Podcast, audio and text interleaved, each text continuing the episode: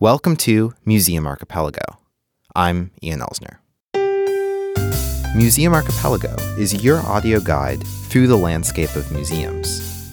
Each episode is never longer than 15 minutes, so let's get started. I love seeing a map in a museum. If it's a historical map, it reveals how its contemporaries saw the world much more directly than an arrowhead or a teapot. If it's a modern map, I want to spend as much time as possible taking in every detail. A modern map can feel like the source of truth, but as the maps in the 20th century exhibit at the British Library presents, maps are partisan.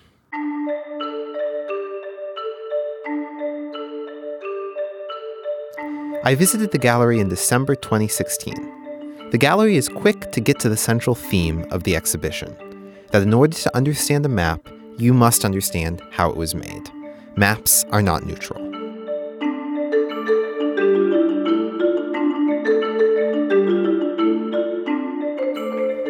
The gallery does something interesting by choosing to limit the maps to the 20th century.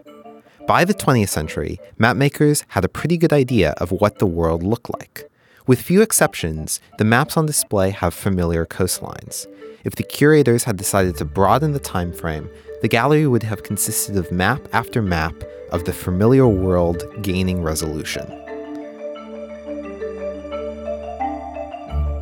As an undergrad, I studied geography, which meant that I had a lot of classes which began with a presentation of an upside down world map.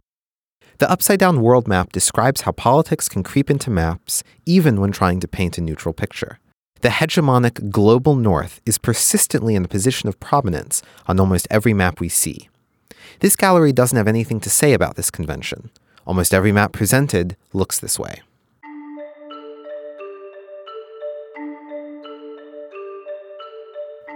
But the North is Up convention aside, the gallery presents a turbulent century in the context of maps. Of course, the overt propaganda maps are there.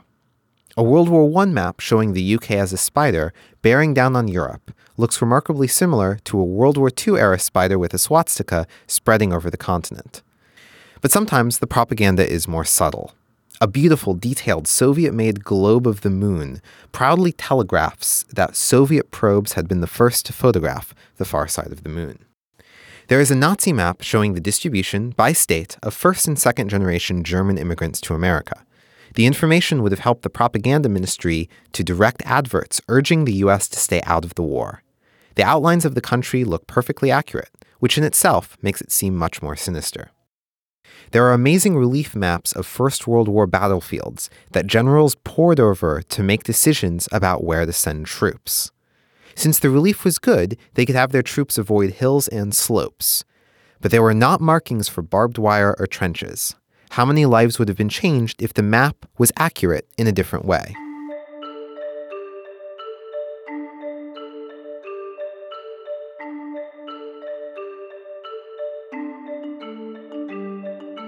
The gallery puts up a live updating heat map to show visitors where other visitors crowd during the exhibition. I found myself looking at that monitor, not to see where the other people were, but to get a sense of the overall map of the gallery.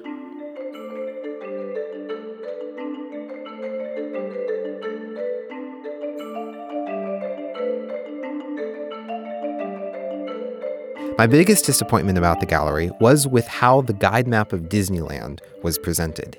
Here, I thought would have been an excellent place to highlight the story truth of how a visitor experiences the map and how the park actually looks from a satellite photo.